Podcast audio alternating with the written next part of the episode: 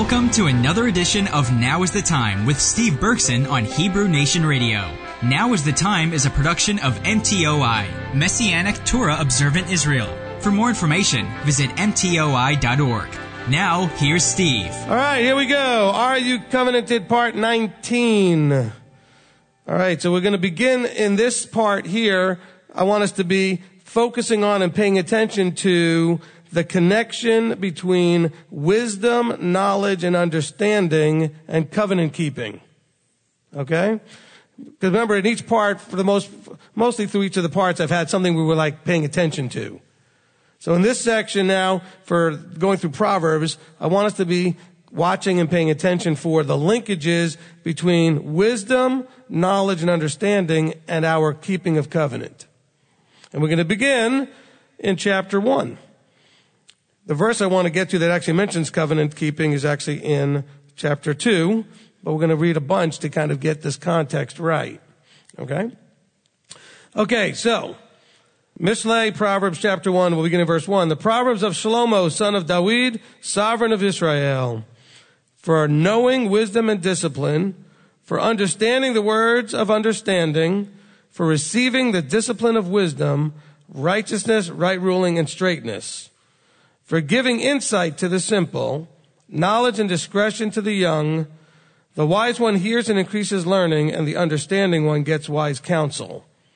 So, so this is Solomon, this is King, King Shlomo teaching us, well, why is he writing this? He's telling us this is the purpose. He says, I want us, I want you to, to he says, for knowing wisdom and discipline. What does knowing mean? It's a relationship. It's a close and intimate relationship. He wants you to have a relationship with wisdom and discipline. And he also wants from that, he then goes into the understanding of the words of understanding. That's an interesting sort of phrase. He wants you to have understanding of the words of understanding. So the word brings understanding. Problem is, we don't understand the word. And that's again part of why I have made the argument in the case over and over again for there being Torah teachers. Because the teachers are there and anointed and appointed to help you with understanding the words of understanding. He says, for the receiving of discipline of wisdom, righteousness, right ruling, and straightness. So, I believe he's saying this because he is, after all, known to be the one with the highest amount of wisdom, that he understands and says, here, look, with wisdom and discipline and understanding of the words of understanding, we're then going to be able to receive the discipline of wisdom. Not just the relationship with wisdom, not just the knowledge or information about wisdom, but now we can have it discipline us in righteousness and right ruling and straightness. Because you see, I think up to this point, when we finally get to the word covenant and dealing with the idea of covenant in chapter two, we've been dealing with it from a much more black and white mechanical point of view. He said do it, you do it. He said don't do it, you don't do it. But it's not just about checking the box, okay, I didn't do that, I did this, I didn't do that, I did this, whatever. But it's supposed to bring a character change and a growth and a maturity that brings us a fullness of wisdom, of knowledge, of understanding, and a disciplining of our bodies and our hearts and our minds, bringing discipline in. I think that we can hopefully all agree that the world as a whole lacks discipline. We have a lot of things that are going on where people are, what we'd, we call them either lacking control or even out of control. They don't have discipline. You know, they call most of the art type stuff that people can do, whether it's performing with music or with drawing or painting or anything that's a craft, they call it a discipline. Because it takes a lot of discipline to have that kind of focus to, to, to get yourself up to that level where you can perform and do on that kind of a, level. so it's discipline. When you see people doing um, something as, as, you know, whether it's plumbing or building or construction, you can see, or, or auto mechanic or surgery or dental work or housekeeping or anything, you could tell who has discipline and who just doesn't care and does it sloppy. Whatever it is whether it's business or sales or, I mean, I, I don't want to leave any, anything out. Every single thing that we could possibly do, we can do it haphazardly and lackadaisically without discipline or with discipline. And I think that if I showed you the work of two people, you can tell me which one had discipline. And so we're supposed to be covenanted with discipline. Applying that, taking this as an art, as a craft, as a discipline that we do. So that we can actually do this correctly with all of our heart, with our strength. And so I want you to think of it on this much higher level than just a mechanically, okay, I didn't eat pork, so I'm good. All right, so I kept Saturday, not Sunday, so I'm good. No, but how did you go about these things? I mean, do you have the discipline to read ingredients on everything? Do you have the patience and discipline that if there's something in the ingredients you're not sure what it is to go and check? Or, to, or if you know it's something that could be unclean and could be okay, to contact the manufacturer, the, the, whoever made the product, to find out what they use. That takes discipline. Okay, Saturday. Sure, you didn't go to work, but what else did you do on Saturday that maybe you shouldn't have done? Are you delighting in it? Are you applying yourself with the discipline of Shabbat? Not the austere and it's gotta, but are you delighting in Shabbat? That's part of the discipline. Are you finding ways to focus on Him and bring your family together and focus on Him and, and have discipline? Okay, because I, I, I want to really shift gears a little bit with this whole covenanting thing to make it much more full and deep and, and, and beneficial in terms of our whole essence and our being, not just, okay, so I mechanically, I didn't do that and I did this. He said to do it, I did it. He said not to do it, I didn't do it. But it's how you go about the doing and the not doing that I think is so critical. Okay? He says that this is for giving insight to the simple. So the wisdom and the discipline and the understanding and the righteousness and right ruling and straightness is for what? It's for giving insight to the simple. Now we all need to start off with admitting and knowing that you are simple. At least in this area. You may be expert in some areas, but when we approach this, we come from a place of, of a simpleness. And it's also the people out there that try to overcomplicate this who usually miss the mark anyway. And they want to dig into things that, you know, well, this is way too simple. I want to dig into the, let's look at every letter and figure out what every word, they want to go into places. Well, how about dealing with the simple first? Who was the, okay, we're talking about context, right? What part of context is who's speaking and who's the audience, etc., etc. This book, we call this the Bible, the scriptures, whatever, what was the general education and occupation of the audience initially? Farmers, shepherds. These are not university students with graduate degrees, Bible scholars, linguistic experts. They were carpenters. They did brickwork, right? And so let's just bear in mind that this was not supposed to take, you know, an incredible education in a seminary or yeshiva to understand it. So it's giving insight to the simple. Knowledge and discretion to the young. I don't care what your age is, but I think most of us can understand that when we are young in our maturity or in our physical age, which would mean that you're young in both, we tend to have a challenge with this word discretion. And I think that's one of those things you might go back and say, I wonder if I exhibit discretion. Because discretion takes wisdom. It takes knowledge. It takes understanding to, to utilize this thing called discretion, which is basically choosing what to do, when to do it, how to do it in the right way. Whether or not to do it. Okay, that's discretion. And I think we lack that in a big way in the body. Well, not just in the body, I think the whole world has a problem with that. the wise one hears and increases learning, and the understanding one gets wise counsel. For understanding a proverb and a figure, the words of the wise and their riddles. Okay, so he's saying here, look, if you're going to, he says, first of all, the wise one hears. So the wise one is doing listening, not talking. So we got a lot of people think they're real smart and they do a lot of talking, they don't do a lot of listening.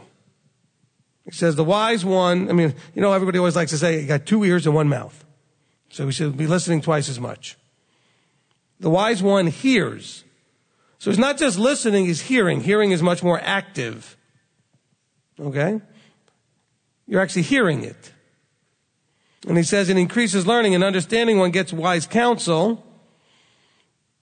So he hears and he understands and then he's able to receive wise, wise counsel. And this is for the understanding of a proverb and a figure and the words of the wise and their riddles. And because remember, we are told that he writes in riddles. He writes in parables. He writes in things that are not just straightforward. They take a little bit of instruction so that you would need that vertical process of going to an instructor to get these things. Because I was listening to something the other day, and again, the, the relentless attack on needing any kind of teacher is, is still out there. oh, you don't need anybody. You don't need a man. You don't need this. The Ruach is going to teach you everything. Then why are we all on different pages with these things? Aren't we all filled with the Ruach? We'd like to think so, right? Well, if I got a group of people, and let's say I knew that I knew that I knew that they were all filled with the Ruach, I promise you they're not going to all agree on everything. Because it doesn't work that way. That's not the structure he put in place. It wasn't my choice, it's his choice, right? That's the structure he put in place. The fear of Yahweh, verse 7, is the beginning of knowledge. So if you haven't listened to that teaching yet, you need to go and listen to it. Fear of Yahweh. You must understand your relationship to Yahweh and where this idea of fear. And it's not fear like just petrified, afraid, you know, that kind of thing. It's an awe, a reverence that you could have to make you afraid to disappoint, to let down.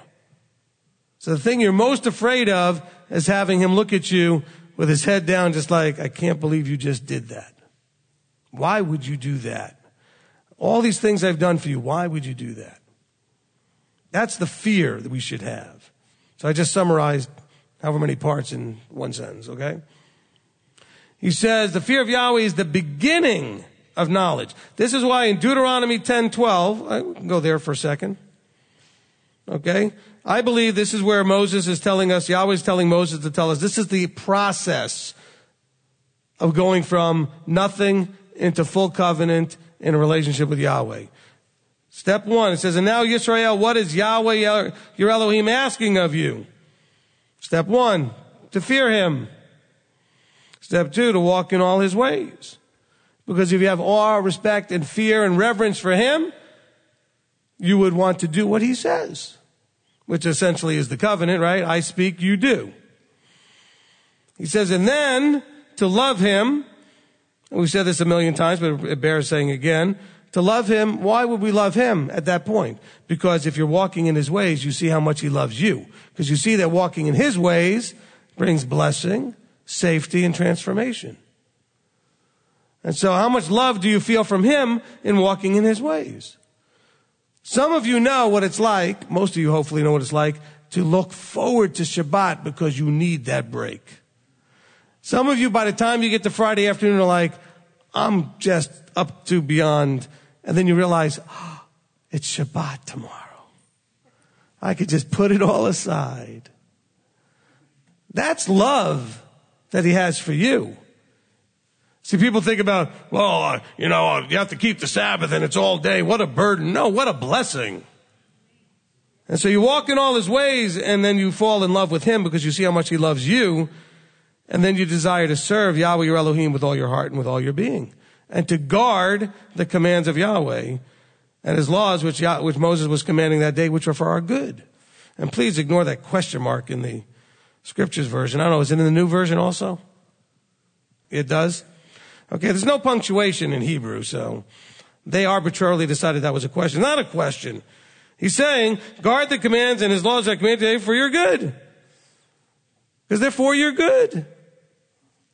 So now here we are in Proverbs, and he's telling us the fear of Yahweh is the beginning of knowledge. And with that knowledge, that relationship with Yahweh, we would desire to then walk in all his ways. And then walking in his ways, we'd fall in love with him and then want to serve him and want to guard his commandments. So it's the beginning of knowledge. Let's always remember that I don't know if that's going to work in the sentence. Let me start again. Let's remember that almost always when you see knowledge, it's talking about a relationship. It's not information. So he's not saying the fear of Yahweh is the beginning of an information. It's the beginning of a relationship with him. a knowing what he's all about and the relationship that he wants to have with you. Let's be understanding that. So then he says, fools despise wisdom and discipline. So he's basically just went through all of this good stuff and just said, and if you're not in line with all that I just said, you are a fool. You are a fool. That's foolishness. Foolishness is the opposite of wisdom. Continuing, he says, My son, heed the discipline of your father, and do not forsake the Torah of your mother, for they are a fair wreath on your head and chains about your neck. My son, if sinners entice you, do not give in. Now, let me just go back to the wreath on the head and the chains on the neck thing. I'm not going to break these things down too much into all the metaphors, but you know what? When you see chains about the neck, I don't want you to think about shackles. What did they give Daniel? They gave him a chain around the neck, a symbol of authority, a symbol of being, uh, well, pleasing in the king's sight. Okay, so it's, think of it more of an adornment. Because sometimes people might read that and saying, see that? The Torah, it's chains around your neck. no, it's a, it's a, um, a symbol of being cared for and then bearing some authority. My son, if sinners entice you, do not give in. Okay, so now this is the beginning of the battle of the book. When I mean the book, the book of Proverbs, actually it's the battle of the whole book. The story of Proverbs is going to be, from this point forward, mostly about wisdom, righteousness, discipline, understanding, knowledge, etc and those that would try to lead you in the wrong direction. This enticing. And so we see this starting to play out right here. You'll see it in chapter 2, you see it in chapter 3, you see it in chapter 4.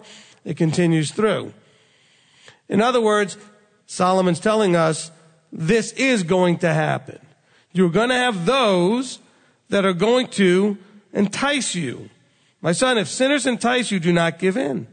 If they say, come with us, let us lie and wait for blood, let us ambush the innocent without cause, let us swallow them alive like the grave and entirely like those going down to the pit. Let us find all precious goods. Let us fill our houses with spoil. Cast in your lot among us. Let us all have one purse. My son, do not walk in the way with them. Keep your foot from their path. For their feet run to evil and they hurry to shed blood. Now bear in mind that this is absolutely literal but it's also metaphorical.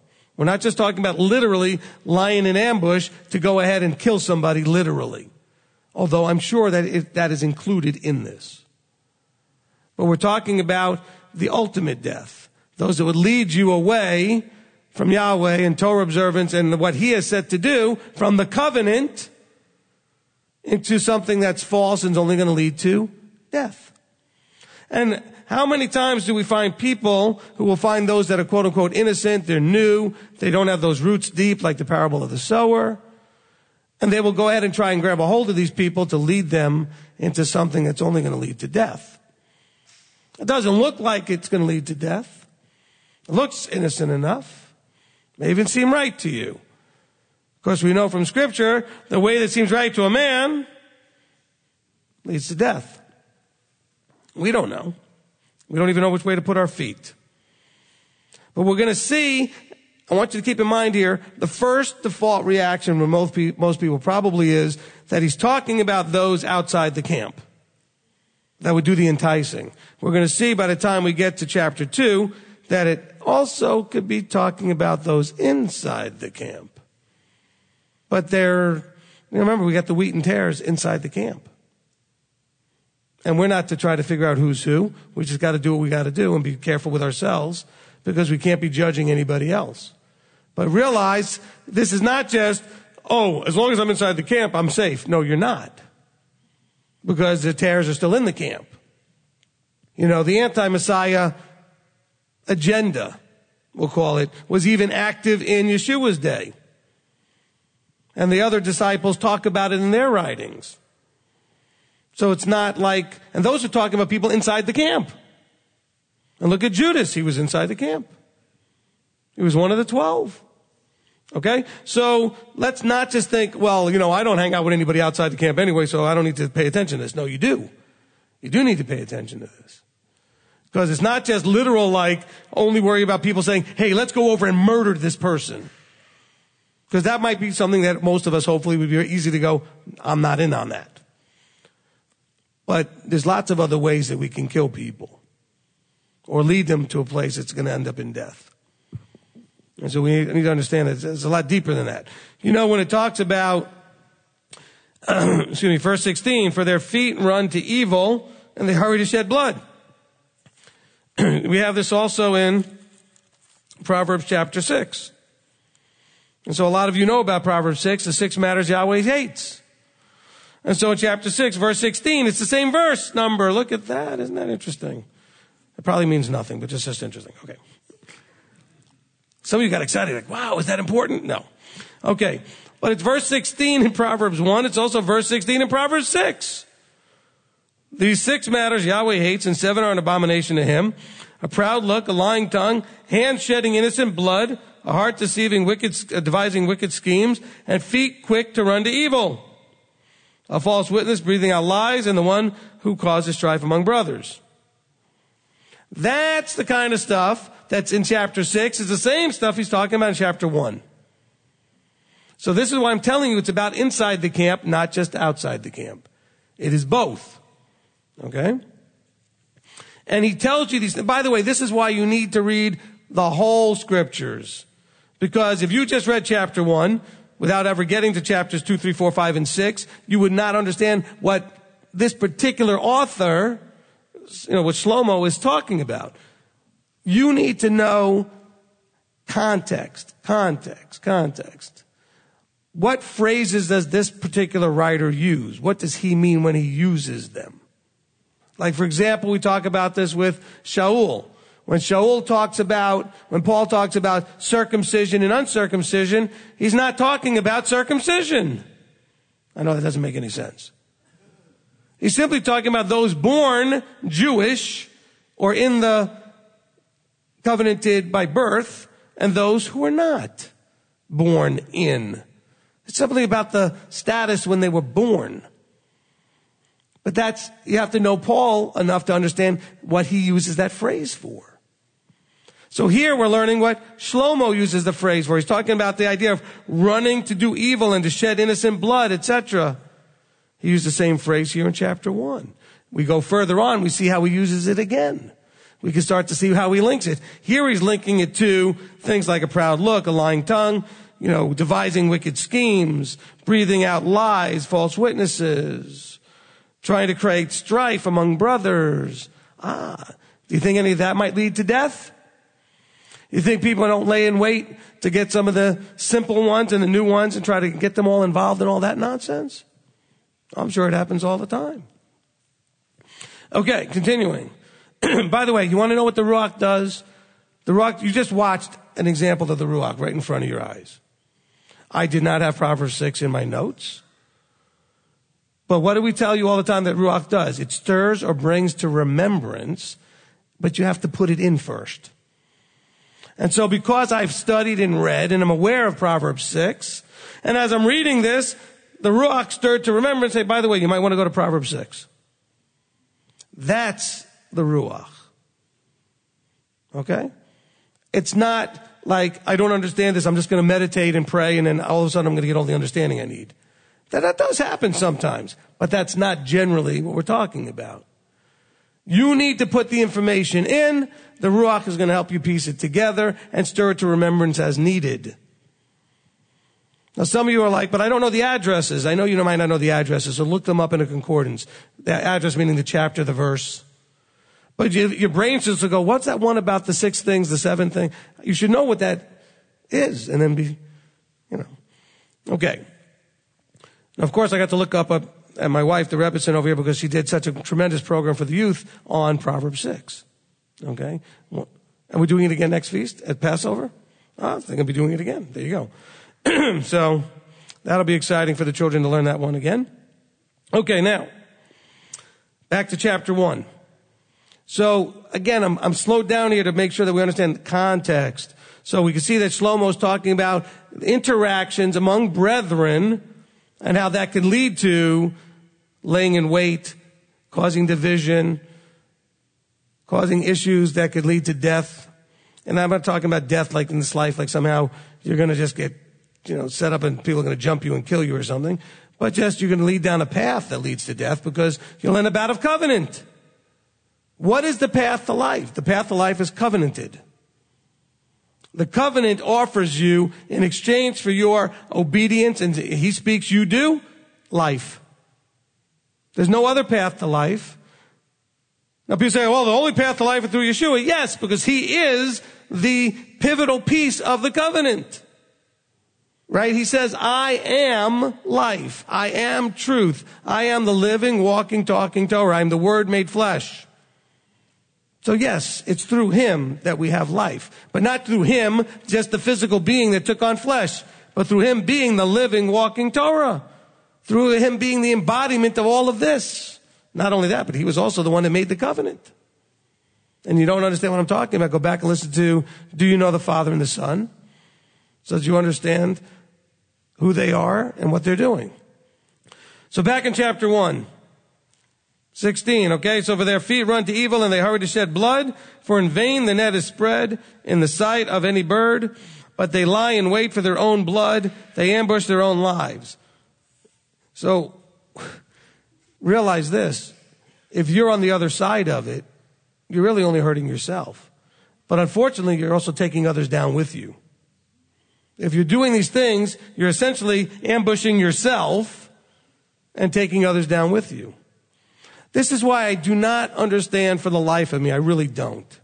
Why so many people think it's so important for them to jump in on discussions to teach and instruct and to set people straight like somehow you know. That doesn't mean you don't know, but you don't understand the risk you're taking.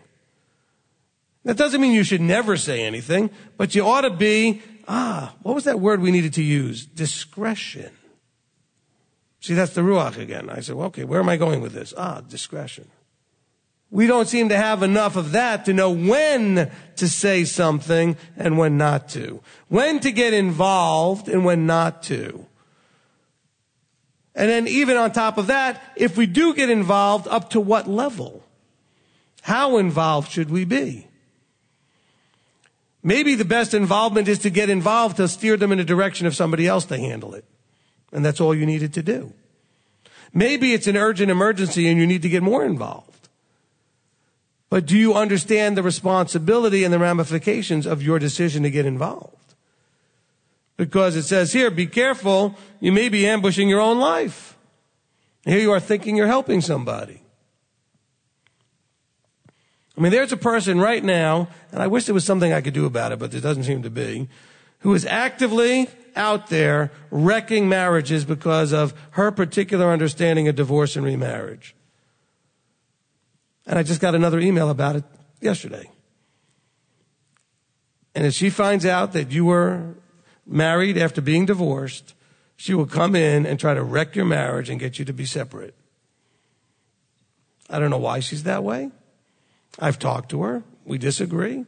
And she's the reason I did the teaching, divorce, remarriage, and putting away. So that it would be clear from scripture what it actually says. But yet there are people that have their own little pet, whatever their issue is, that are going to insert themselves in your life, or try to if you let them. And I mean, I can't tell you how many times I get phone calls and a person is all upset and they're, uh, I'm like, what are you upset about? Well, this person who I met on Facebook said this and this and told me that. I'm like, do you even know them? Not really. Why are they upsetting you? Why do you allow people that kind of power in your life and you don't even hardly know them? Oh, but they sound like they know what they're talking about. Did any of you used to go to church? Did any of your pastors ever sound like they knew what they were talking about? Lots of your pastors sounded like they knew what they're talking about. And it turned out that they were wrong on a lot of things. So just because someone sounds like they know what they're talking about doesn't mean that they know what they're talking about. But we also have to be careful and use discretion on who are you going to allow to speak into your life. Because some of you will go on YouTube and watch a video and then be all depressed because whatever the person said somehow exposed something in you that you now believe whatever they said instead of checking with your upline leadership I don't want to sound like a multi-level marketing here, but you need to go to the, to the person that's up the chain, so to speak, that is a covering that you're going to say, I saw this, it disturbed my peace, I'm not sure what to do with it. Why would you, why do you just, it's funny because your teacher will say things and you'll struggle to listen. Somebody you don't know at all says something and you allow them to totally disturb your peace. And that makes me sit there at home going, I want to just bang my head on the table. I try so hard to share the information with some of these people who I know have been with me for a long time. And then all it takes is one, whoever on, on YouTube to teach something that somehow wrecks their whole everything. And then they'll talk to me and it'll take me an hour to unravel all that to explain why the person on YouTube was wrong. But I don't, I, what I don't understand at first is why do you, whoever you are, online, whatever, allow that? Okay, you got some information. It has potentially disturbing ramifications. So don't own it. Go verify it. Check it out. That's why you need, back to Ephesians, the fivefold ministry guys. So let's go there just for a second if you want to turn there. But in Ephesians chapter 4, we're told in verse 11, and he himself gave some to be emissaries, prophets, evangelists, shepherds, and teachers. And this is their job for the perfecting of the set apart ones to the work of service, to a building up of the body of Messiah until, and we have not gotten to the until yet, until we all come to the unity of the belief and of the knowledge of the Son of Elohim, to a perfect man, to the measure of the stature of the completeness of Messiah. Has that happened yet? Absolutely not. Now listen, if we don't go and work with the fivefold people, and at least go out there and find them, you are still going to be subject to verse 14. You're still going to be children tossed and borne about every wind of doctrine, etc. But if you go and get the help you need, he says, so that you should no longer be children tossed and borne about by every wind of teaching, by the trickery of men and cleverness unto the craftiness of leading astray. But maintaining the truth in love, we grow up in all aspects, excuse me, all respects unto him, excuse me, into him who is the head Messiah.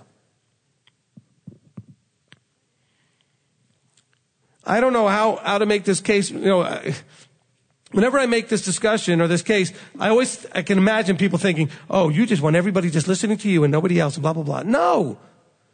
Go find those guys. If you don't think I'm one of them, fine. Go find, you need, I'm just saying you need them. I don't know how more clear I can be. You need that guidance. Because without it, at least according to Paul, you are subject to being tossed and borne about by every wind of doctrine. Which, what that simply means is you're subject to listening to something, not understanding it right, and believing it and agreeing with it because it was impressively presented or whatever. It may even be something more, I don't know the right word. I was going to say more insidious or more than, you know what? You may want to believe it because you feel so guilty about something that you feel you need to, that awful thing. Because you haven't forgiven yourself whatever you did. So you may not like the teaching that I shared that said that actually that was that, and then, but you can move forward like the divorce and remarriage thing. By the way, for all those out there who are thinking, the only reason I did that teaching is to justify my divorces, Actually, people commented on YouTube saying things like that. Ah, this guy, he must have been divorced and he got remarried. I've never been married to anybody but my wife. And it will stay that way forever. Amen. And so, no, I didn't do the teaching to justify anything. But some of you may buy into a teaching out there because you are still holding on to guilt or insecurities about a decision you made. And so whatever the subject may be, it doesn't have to be this one. It could be any subject. You'll listen to somebody and you'll start feeling all beat up and depressed and why? Because, well, because somehow you actually wanted that. So it's an ear tickling that wouldn't sound like it would normally be an ear tickling. Because ear tickling is not saying just nice things. It's saying somehow something you actually wanted to hear. And some of you want to hear that you messed up and that you're no good and you're worthless and because that's just the way other people have told you all your life and somehow you just feel like, well, there it is again. And you allow this awful, terrible stuff to be put into you. But you need to go find some of those evangelists and shepherds and teachers and apostles and prophets, etc., to take care of the helping of bringing the body together. Because the next verse had to do with so the whole body would be knit together, fit together. And you wonder why the body doesn't really mesh very well because we're listening to 500 people out there that have no part in the fivefold ministry and we're not finding the guys that are. The body's supposed to be knit together by those guys. Can we agree? So your job is to find them. And it doesn't mean just the local convenient congregation we are is going to have it necessarily. It would be nice if they did. And sometimes it does. But don't just assume, well, it must be the guy in the local place. It may not be. But this is why we're dealing with these kind of things here in, in chapter one even. Because people are lacking wisdom. They're lacking understanding. They're lacking knowledge. They're lacking discretion. They're lacking discipline. And so that leads them into all kinds of problems. Let's see. Verse 20. No, I guess verse 19. Such are the ways of every one greedy for gain. It takes away the life of its owners. Okay, and greedy for gain, I think, could be anything. Some people want to gain status. Some people want to gain notoriety. Some people want to gain money. Some people, whatever it is, it's some sort of gain in their mind. It benefits them. They're so wanting this thing that'll benefit them. You know what the worst benefit is, I think, almost? The ones who believe something and the only way they would feel comfortable is if everybody agrees with them.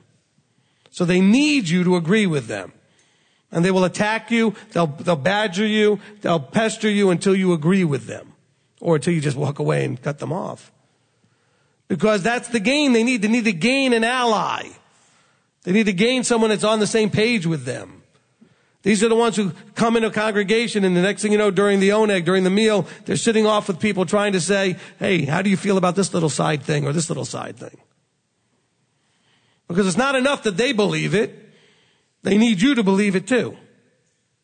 Wisdom calls aloud outside. She raises her voice in the broad places.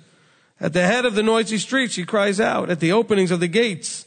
In the city, she speaks her words. How long, you simple ones, would you love simplicity and shall scoffers delight in their scoffing and fools hate knowledge? So what, what, what this is saying here is, how long as a simple one are you going to love being simple? In other words, accept and recognize that you start there, but that you just start to grow from there. Because a lot of people, and I do agree when the people out, the people out there that don't like their being teachers, I agree with one thing. The one thing I agree with them is that you shouldn't just be sitting back like a baby bird with your mouth open. Okay? You should be reading the word yourself. You should be studying the word yourself. And then you should be verifying what the teacher says. And then when you run into things, if you have found a teacher that you believe should be your teacher, then go to your teacher with your questions. But a lot of people would rather it's, oh, it's so much easier just to sit back and listen to somebody else and let them do the heavy lifting, the heavy lifting. How long, you simple ones, would you love simplicity and how, listen, and shall scoffers delight in their scoffing? And there are people, I think, that really take pride in the way they go in and attack everything. There are people, and you know this, you see them on Facebook, you see them on YouTube, you see them when you interact with them in group conferences and conversations. All they like to do is attack and feel really great about how they showed how somebody was an idiot or somebody was wrong or something. They just want to scoff, scoff, scoff. Tear down, insult. It's all negative. I, you know what? I'm going to give you guys an assignment. We're going to turn, turn this into uh, five minutes of life coaching. I want you, if you're willing to do this, to have a little pad or paper something you carry around with you, and I want you to write down, little check mark, every time you talk about people. Every time you talk about somebody. I don't think you realize how much you talk about people. Not all of you. A lot of you have this problem. And then I want you to have a second mark, whether it was positive or negative. Okay? I think that would be a, a, a, an eye-opening experience to realize just how much time you spend talking about other people and whether you're saying it in a positive or negative light. Okay? Some of you are like, well, it was positive. I was trying to help them. No, no. You you're still talking about them that they're, they're wrong, they're stupid, they're doing this. And, oh, did you, can you believe so and so? Write that down. That's one and it's negative. We have no idea how much we do that, but that's the scoffing in some ways. We, we just don't realize how easy it is to fall into that. And other people will draw you into it.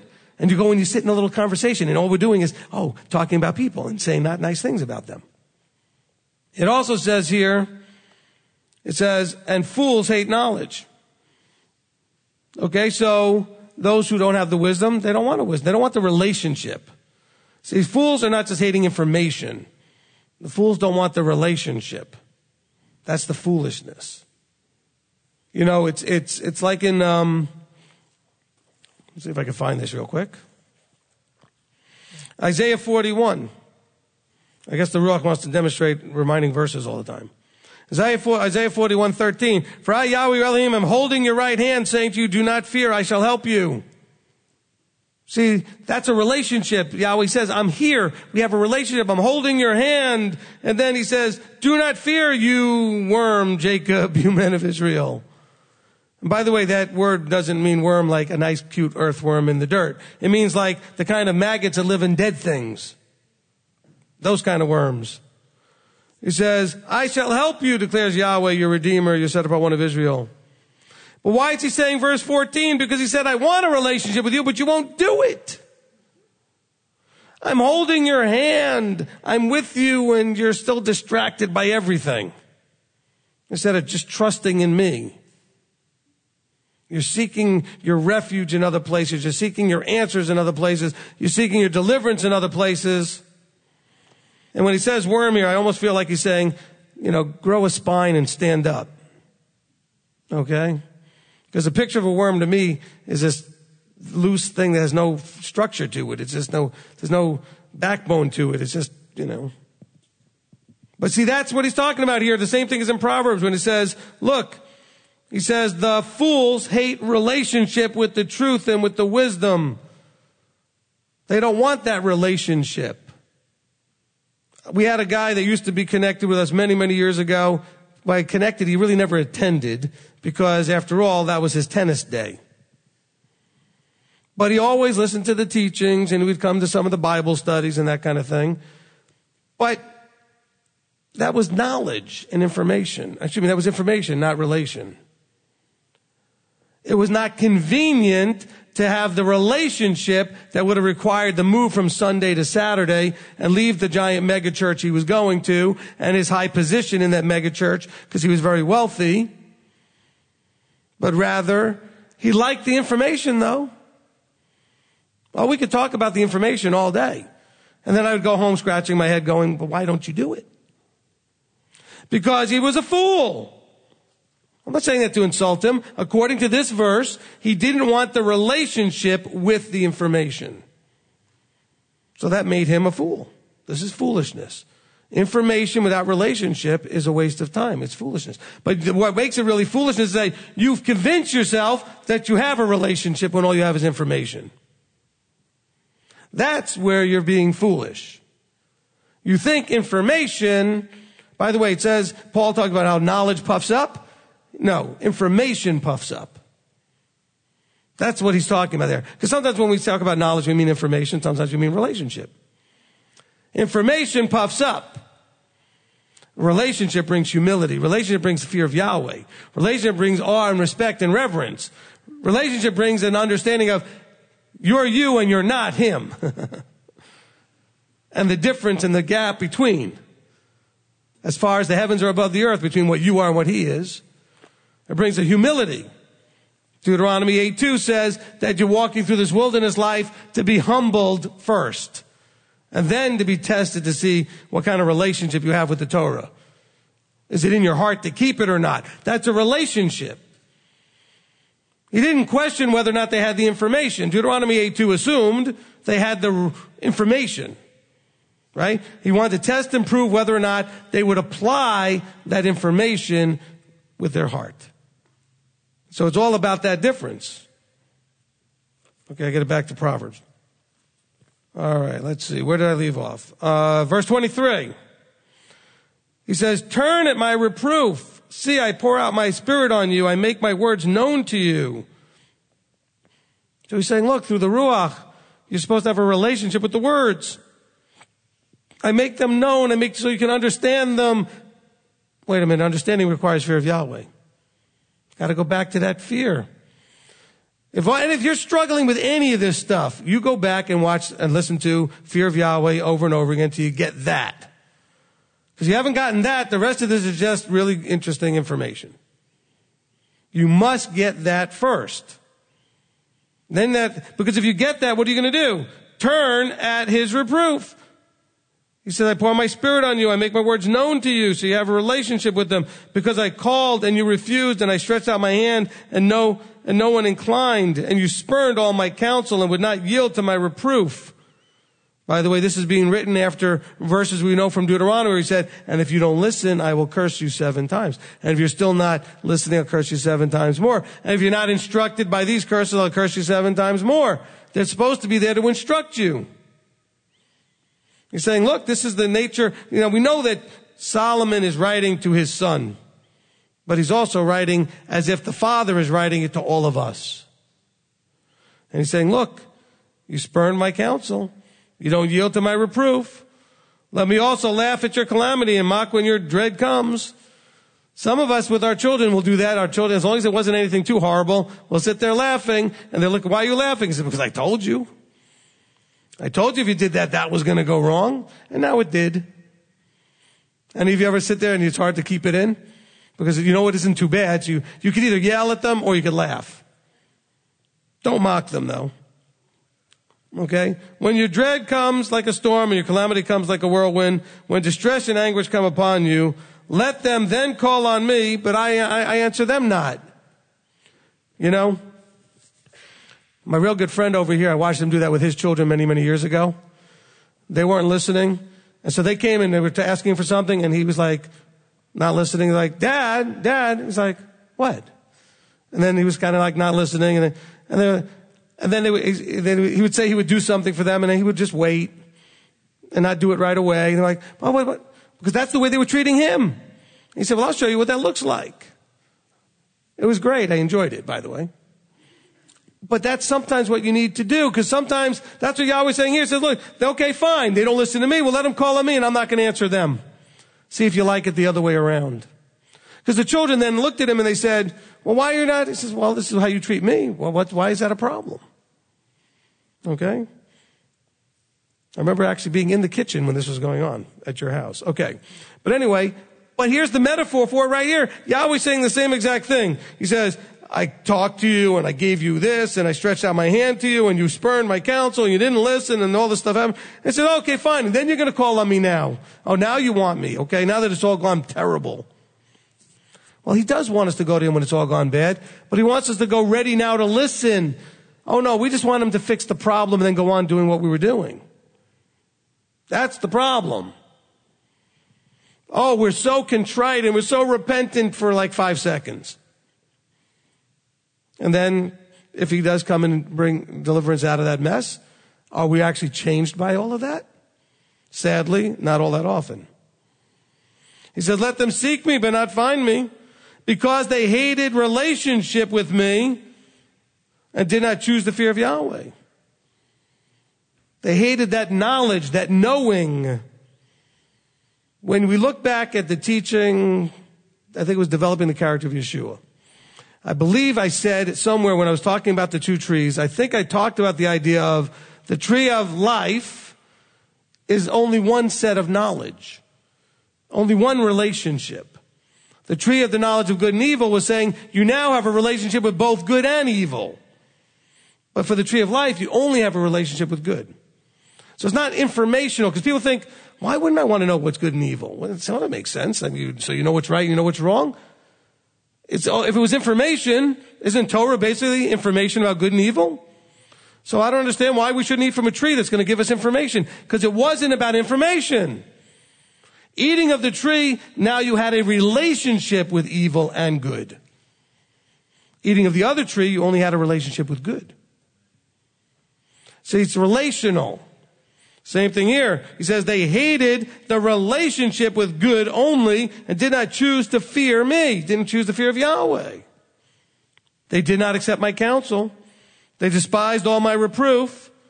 Therefore, let them eat the fruit of their own way and be filled with their own counsels. As a parent, sometimes you want to do that with your children. Like, well, you're not listening to me, so go do whatever you want and let's see how that goes. How's that working for you? Sometimes the ministry feels that way with some of you guys. I've had to say at least once or twice over a couple of years with the same few people where they call and they call and they call, and I know they're not listening. And I have to ask them at some point, why do you keep calling? And they're like, what do you mean? I said, I, I gave you this counsel, this counsel. Did you do any of that? No. Then why are you calling? Are you just taking a, a poll? You just want a, a survey? Not that you have to do everything we tell you as ministry, but there's no point if you're going to keep calling and not do any of it. And I had a person get really mad at me and then try to split up a congregation that was affiliated with because they got upset because I told them, I don't know why you keep calling me. And it wasn't just me, by the way, it was Robert also, and we had the same problem. Person didn't listen to me, didn't listen to him, wasn't listening to anybody. Oh, but they were calling two in the morning, midnight, whatever time of day, it didn't matter. But at some point, I think it's reasonable for a person to say, if you're not going to listen, why do you even ask? I've said this many times and I mean it. Robert means it too. I'm sure I'm going to speak for you, but I'm sure you'll mean this. We take seriously the counsel we give, knowing that if you do it, we're responsible for having advised you. We're not just giving you an, opinion. Hey, try this. It might work. Now, there might be an occasion where we really don't know what to do. We might say, hey, you might want to try this. That's different. What I'm saying is when we give counsel, we are taking responsibility because you're in the relationship of trusting that counsel. And if I'm going to keep giving you counsel, you're not going to do any of it, and then call me up all whining and grieving about how everything else keeps going. Well, you're not going to do any of it. Why are you wasting everybody's time? I have too many people, and so does he and all the rest of our leadership, to be wasting our time with people that just want an opinion. Do you want counsel or are you taking a survey? So here he's saying, look, they did not accept my counsel. They despised all my reproof. Therefore, let them eat the fruit of their own way and be filled with their own counsels. Because I think some of you, not always, but at times, you call up already hoping for an answer. And if you don't get it, you're not going to, you're still going to do whatever you want anyway. But you're hoping to get a backing from the leadership that what you want to do is okay. So you already have an agenda when you call. Be careful with that for the turning, because you know what? Because you may be, okay, let's assume for a second the person you're calling is actually an anointed appointed, a part of that fivefold ministry. And you call them up with your agenda, they give you counsel and you don't accept it, that reflects on Yahweh. If Yahweh put that person in that position. And he's not going to bless you. We talked about this earlier during the announcements. It's not here on the, on the camera here for this teaching, but we had somebody stand up and talk about how they're now being blessed with this and this. But you know what? I believe a lot of that was because they have been in counsel and they have listened to counsel, even when they didn't agree with the counsel. And there's several of you in here that have had that experience. And Yahweh, Yahweh blessed it, even if the counsel wasn't always the best. Yahweh blessed the submission to the, to the process. Now, of course, that's assuming that the person who sought counsel vetted out and was confident that that was the right person to get the counsel from in the first place. So I'm not saying you can just go to anybody in any kind of leadership anywhere and just do whatever they say and everything's going to come out roses. You have to do step one. You have to look for, seek out, vet out, and find an anointed appointed. Which might not be easy because there's only so many of them and they're scattered wherever they are. No problem finding self-anointed, self-appointed. Matter of fact, I had somebody accuse me of being that after they didn't like the counsel I gave them. Oh, you're just a self-anointed, self-appointed, blah, blah, blah, blah, blah. Oh, fine. You're just mad at me. You know. All right. Let's see. Where did I leave off? 31? Therefore let them eat the fruit of their own way and be filled with their own counsels. For the turning away of the simple slays them, and the complacency of fools destroys them. But whoever listens to me dwells safely and is at ease from the dread of evil. All right. Let's break this down and we'll probably not get much further than this. It says here, the turning away of the simple slays them. Now, sometimes the simple decide to turn away on their own, but we're being warned, be careful. You may take somebody who is new and simple and doesn't understand, and you may grab a hold of them and say, oh, I can lead these people where I want to go. Happens all the time. I've seen congregations, they've been ones that I've led and ones that I've actually been a member of, and I've seen how certain people will gravitate right away to a new person, and I know that they're already trying to get them into an agenda. It's amazing how certain people always, oh, look at that. There they are sitting with the brand new person at the Oneg again. Not that you shouldn't want to go sit with people and be social, but I also know some of the people out there that are still struggling with their agendas. And so be, be careful with that. Now listen to the other piece of this. And I talked about this in, a, I think in the last couple of teachings, we mentioned this idea of complacency. See, what happens is sometimes in your complacency, in other words, you're not putting in the effort to be putting in the information, developing the relationship, doing your part, you become complacent. You also become more easily victim to some of this stuff. Complacency kills. Feeling you've arrived kills. Okay? What did Shaul tell us? Run the race to finish the race. If you're still breathing, it's not done. Don't get complacent. Don't think you've arrived. Because complacency of fools destroys them. Because that's when you get slack in your diligence. That's where you lose your discipline. That's where you maybe don't have the strength of, of good discretion. So you get weakness in your discretion. You get weak in your discipline. And then you end up in all kinds of places you shouldn't be doing what you shouldn't do. Or become weak in doing what you should do. Because some of what you should do takes a diligence and awareness and a paying attention to do what you should do. The next thing you know, you're not reading labels on food. You're not showing up to services every week. You're not, you know, giving your 100% at work. You're not, whatever it is. You fall into a lackadaisical, complacent life, and then you end up messing up to the point where it can destroy you. It says, whoever listens to me dwells safely. Now what do we tell you? Bring safety. Torah observance. If you listen to the word coming from the, from the creator of all things, if you listen to Yahweh's Torah, you will be safe and at ease from dread of evil. Goes back to the fear of Yahweh teaching. I still would have to say, and I think Robert would agree, and any of those that help with counseling, that the biggest problem in the body still is fear. Not fear of Yahweh, I mean just being afraid. Just afraid of, I mean, people are nervous, afraid, they have anxiety, which is a fear based uh, emotional state. They're not at ease. They're in dread. He said, but if you would listen to me, you will dwell safely and be at ease from the dread. We have a lot of people in a panic. Anxiety is extremely high in a lot of people. So this is supposed to be the cure. And it starts with the fear of Yahweh, with knowledge, wisdom, and understanding. Okay, and then it starts to grow and develop so that you can put all those things aside, knowing, relationally, knowing He's got it all under control. What do we call that? Emunah. Emunah, the Hebrew word for faith, belief, faith, trust. That knowing that relational knowing, not informational knowing. He tells us over and over again, he's got it under control. But do you know that? In other words, do you have a relationship with that? Have you embraced it as part of that relationship you have with him? Or is it just informational still? Oh yeah, I know he said it, but I still don't feel it. Or I know he said it, but I'm not seeing it. Well, because you gotta trust it. Remember what faith is in Hebrews 11. It says, faith is the substance of what you cannot see. You believe it anyway, even though there's no reason to believe it. Because you have a relationship with the one who said it.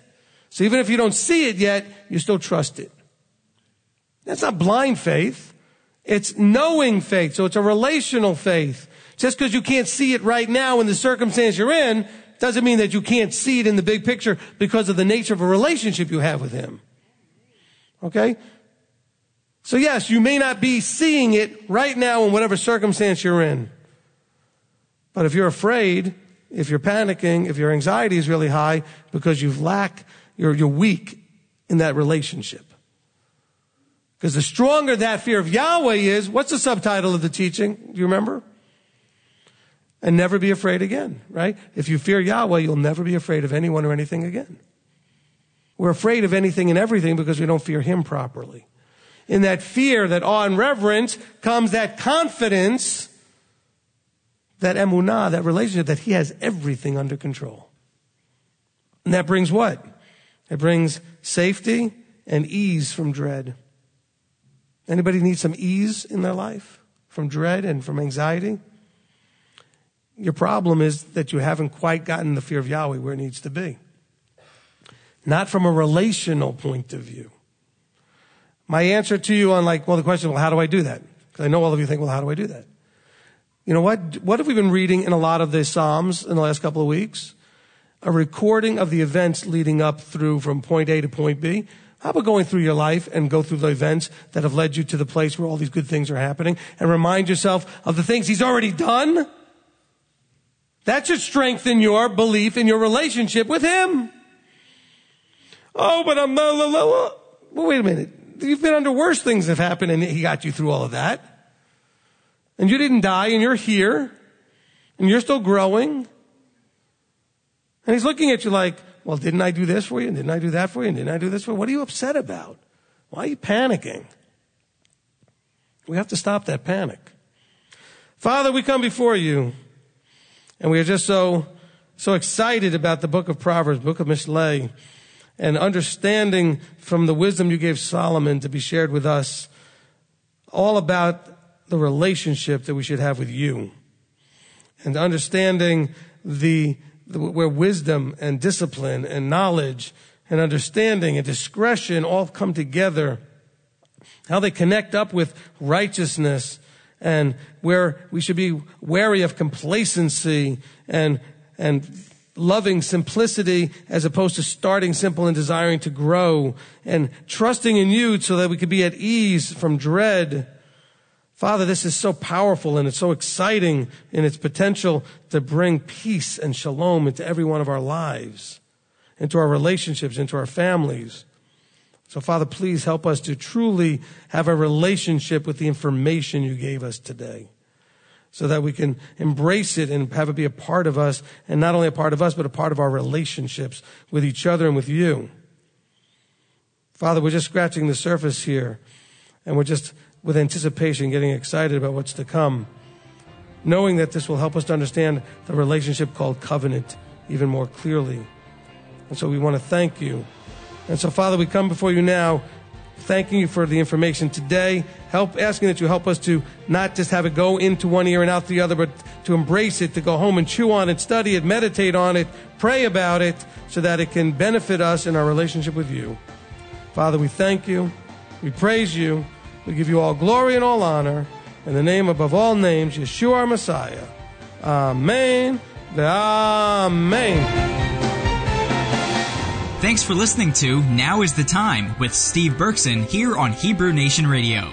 Now is the Time Radio is a production of MTOI, Messianic Torah Observant Israel. For more information, visit MTOI.org.